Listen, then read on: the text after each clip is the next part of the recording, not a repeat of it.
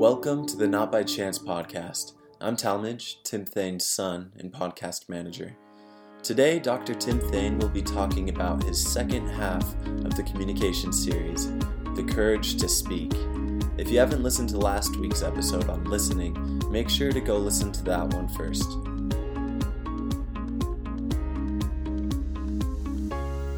Hey, everybody. Last time we talked about the listening side of communication, and today I'm going to talk about the speaking side. And as Winston Churchill said, both sides of this equation really requires courage. He said that sometimes our courage is what it takes to stand up and speak. Courage is also what it takes to sit down and listen. Kind of interesting as he talks about sitting down versus standing up when you're talking about speaking, sometimes standing up is what you need to do because you need to be in a position where people can see you, they can see your nonverbals, they can hear you well, so that makes sense. Sitting down and listening, you're really kind of taking this position of, I'm just trying to receive whatever is there for me to receive. So let's talk about the speaking side for a second here. You know, speaking is something we many of us do naturally, especially when we're upset at someone. The natural inclination in a situation where there's conflict is that both parties want to be the speaker. So I just want to remind you, even though we're talking about speaking, let's make sure in whatever setting it is that we have one person who is dedicated to that role of, of listening. That makes it possible for this transfer of information to actually take place. And so, as a speaker, it's really important, first and foremost, that you speak responsibly. If there's a lot of personal attacks going on, if there are uh, abrasive words being used, all of those things is actually going to shut down communication. If our voice is elevated or loud, or for, especially for yelling, obviously we're conveying an energy that's going to shut down communication, not open it up. So, first thing is speak responsibly. Now, this is harder than it sounds because if we are being triggered emotionally, we are we are probably doing some things verbally, non-verbally that is making it difficult for someone to listen to us.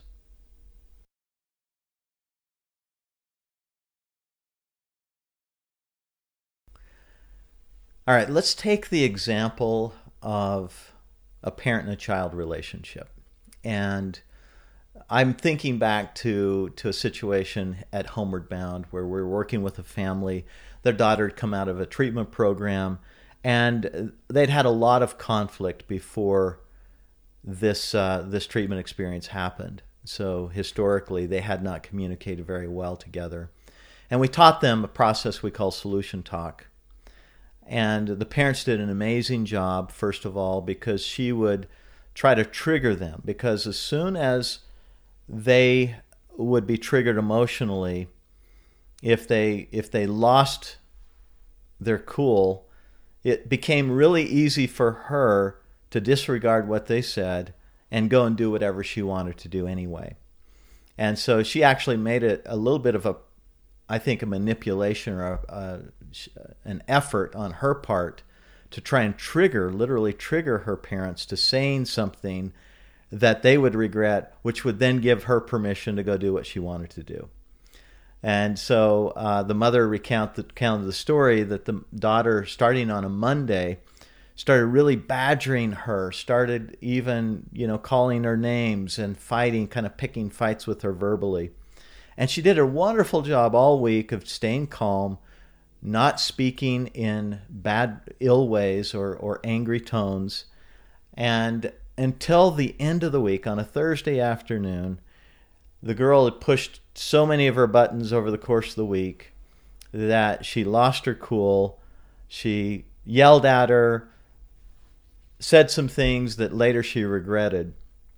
Well, the next thing that happened the next day was a party that the mother had told her daughter that she was not allowed to go to. The, the daughter decided to go anyway, in spite of that. She went, she took her first drink of alcohol after treatment experience, and she had a, a bit of a, a relapse at that point in time. A month or so later, they'd kind of recovered from this relapse, and the coach was talking to the parents about this episode and how it kind of spun out of control. They were going back in time looking at that. And the daughter said, I knew I wanted to go to this party all week, and I was trying to really trigger my mom because in the past, whenever we fought, that was when I'd have the courage and felt like I was justified to do whatever I wanted to. So when my mom lost her cool, that was my permission to go to the party. So as a speaker, we need to be responsible. All right, so let me give you a few tips as far as being a great speaker and working through issues well with someone else, and particularly in close relationships like family. Let's say that you, first of all, define what the issue is. That way, you're going to stick to that issue and nothing else. A lot of times, when we're upset and we're in the speaker's role, we'll start to reach out and grab other issues and bring them into the conversation instead of staying focused on the one thing. So let's not complicate it any more than it needs to be. Second, be the listener first and the speaker second. That way, you can really understand where that person's coming from. You can empathize. You can be changed by what they say. You can modify how you feel and how you want to approach this conversation. When it's time for you to speak, though, the next point would be make sure you summarize to their satisfaction what it is that they said. That's one of the most powerful ways you could begin your role as speaker, not just listener, but summarize what it is until they are clear that you understand them. Keep in mind, it doesn't mean that you agree with everything they're saying. If you can summarize to their satisfaction, that's the key. Not that you agree necessarily. The next thing is understand, have enough self awareness that you know where you stand on the situation, that you know you can tell the difference between your feelings and the facts of the situation. Separate those things out and be really responsible for how you talk about it. You can say, Here's what I saw happen. Here's what I thought about what I saw. And here's how that makes me feel. That starts to help us as speakers really convey it in a in a way that can be accepted by the listener.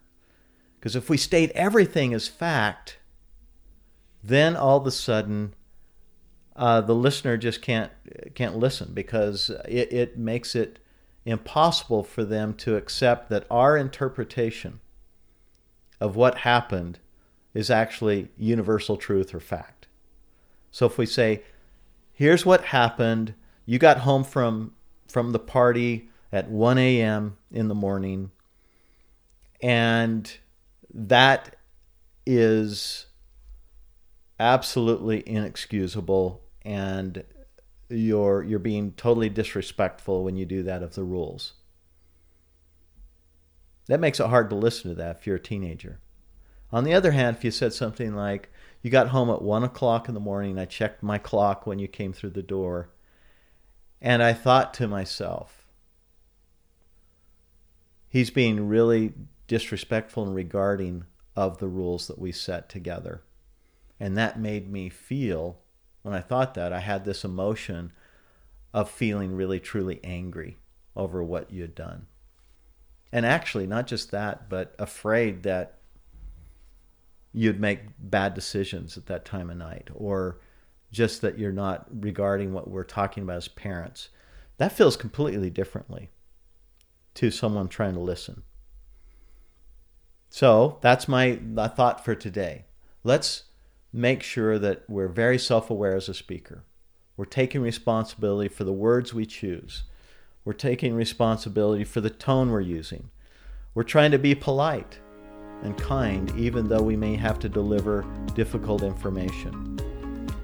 Um, and we're ready to turn back into a listener as well when they have their opportunity to speak again.